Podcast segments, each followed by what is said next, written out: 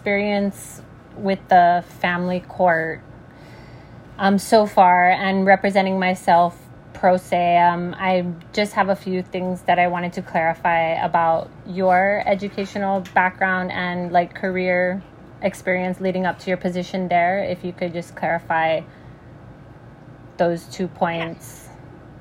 Yeah. Um, so I have a bachelor's degree in social work, and I most of my career I worked in child protection, doing inve- investigations on child abuse. Um, I did some custody evaluations in New Zealand when I worked there, but that and that was kind of tied to CPS cases though, so it's a little different. And then I've been working here since 2016, um, and and my job is part time custody evaluator. I I also do juvenile probation as the other part time. That's my job here. Um, Okay. on Maui And then, um, how long have you lived in Hawaii? since 2015. Okay. And then, was there any specific cultural training or seminars that you've done just to be able to operate as a court evaluator in Hawaii? Um, I mean, we've been through. There's been various trainings on cultural things um, in Hawaii. I mean, throughout my life, I've had different cultural trainings, but specific to Hawaii, um, we've had some Hawaiian language training. Not like learning how to speak it, obviously, but encouraging us to learn as best we can and use correct punctuation when we, you know, as much as we can. Um, so there's there's been stuff like that. Okay. Um, just because to date, my experience with the family court, my political national status was mocked by the petitioner's legal counsel, and then my constitutional rights as a linguistic minority were basically deprived by Judge Healy, which is why I've had to appeal this case um, because her decision making in that hearing, in which I was denied an interpreter, resulted in detrimental decisions that affect me horrifically, you know, with my son not being in my care. And so I'm just trying to be thorough in understanding everybody's, you know, previous professional career affiliations because of the nature of what I do for work and whatnot. It's been highly speculated, you know, against me and used against me in court. And so I just wanted to see if there was any, um, how much time on the ground that you have had and, you know, if there was any extra cultural or historical training provided to you, just so I can understand, you know, what's being Yeah. rendered ag- I here. could, I could look a little better, like to give you kind of more specifics on trainings I've had. I um, I don't recall off the top of my head, but I can look a little more into that.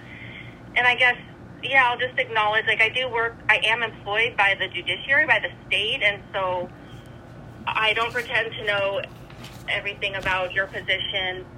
Um, but but some of the nature of that is that there is a little bit of odds because I work for this entity that that you don't agree with. Um, well, it was noted in the summary of the assessment that, you know, I believe that Hawaii is under illegal occupation by the United States government, and I've never stated that exact statement anywhere, um, verbally or by the written word. I don't know if that was composed just based on Williams' you know interview based on what he provided um, but i just want to be clear that i do not believe that the united states government is illegally occupying hawaii i Okay. do know that the united states military is here legally and i do have a few discrepancies about the state of hawaii's governing and judicial oversight jurisdiction over Hawaiian nationals, people who have a political national status tied to the country of Hawaii and have fully expatriated out of the US system. And so I just, there was a lot of muddling of my, you know, my political comprehension of what's going on here in Hawaii. And so I just want to, um, I hope that this interview helps to, you know, correct all of that. Yeah, and I um I'd have to look back at my report, but I obviously since I didn't talk to you last time, so thank you for clarifying that. So I just um, want to get.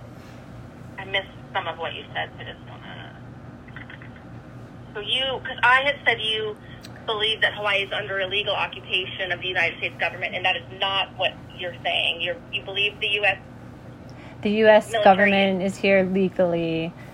I have discrepancies about the state of Hawaii's judicial system and their legal jurisdiction over subjects who have expatriated out of the United States and have repatriated back to the country of Hawaii. So just um, my comprehension of you know political national status is is a little bit different. It leads the summary led people to believe that I don't believe the United States is here legally, um, but it's my discrepancies with the state of Hawaii judicial system and their the legality of their jurisdiction over subjects who are not U.S. citizens. Okay. And yeah, I want to um, be clear about what do you say. And so when I type up this part too, I'll probably maybe email it to you so that you can see what. Like I don't email you the whole report so you can review it, but I'm happy to email, especially some stuff like this. So Just to like clarify it and- points. Yeah. Okay, yeah, sounds good. Thank you. So that way, yeah. Thank you.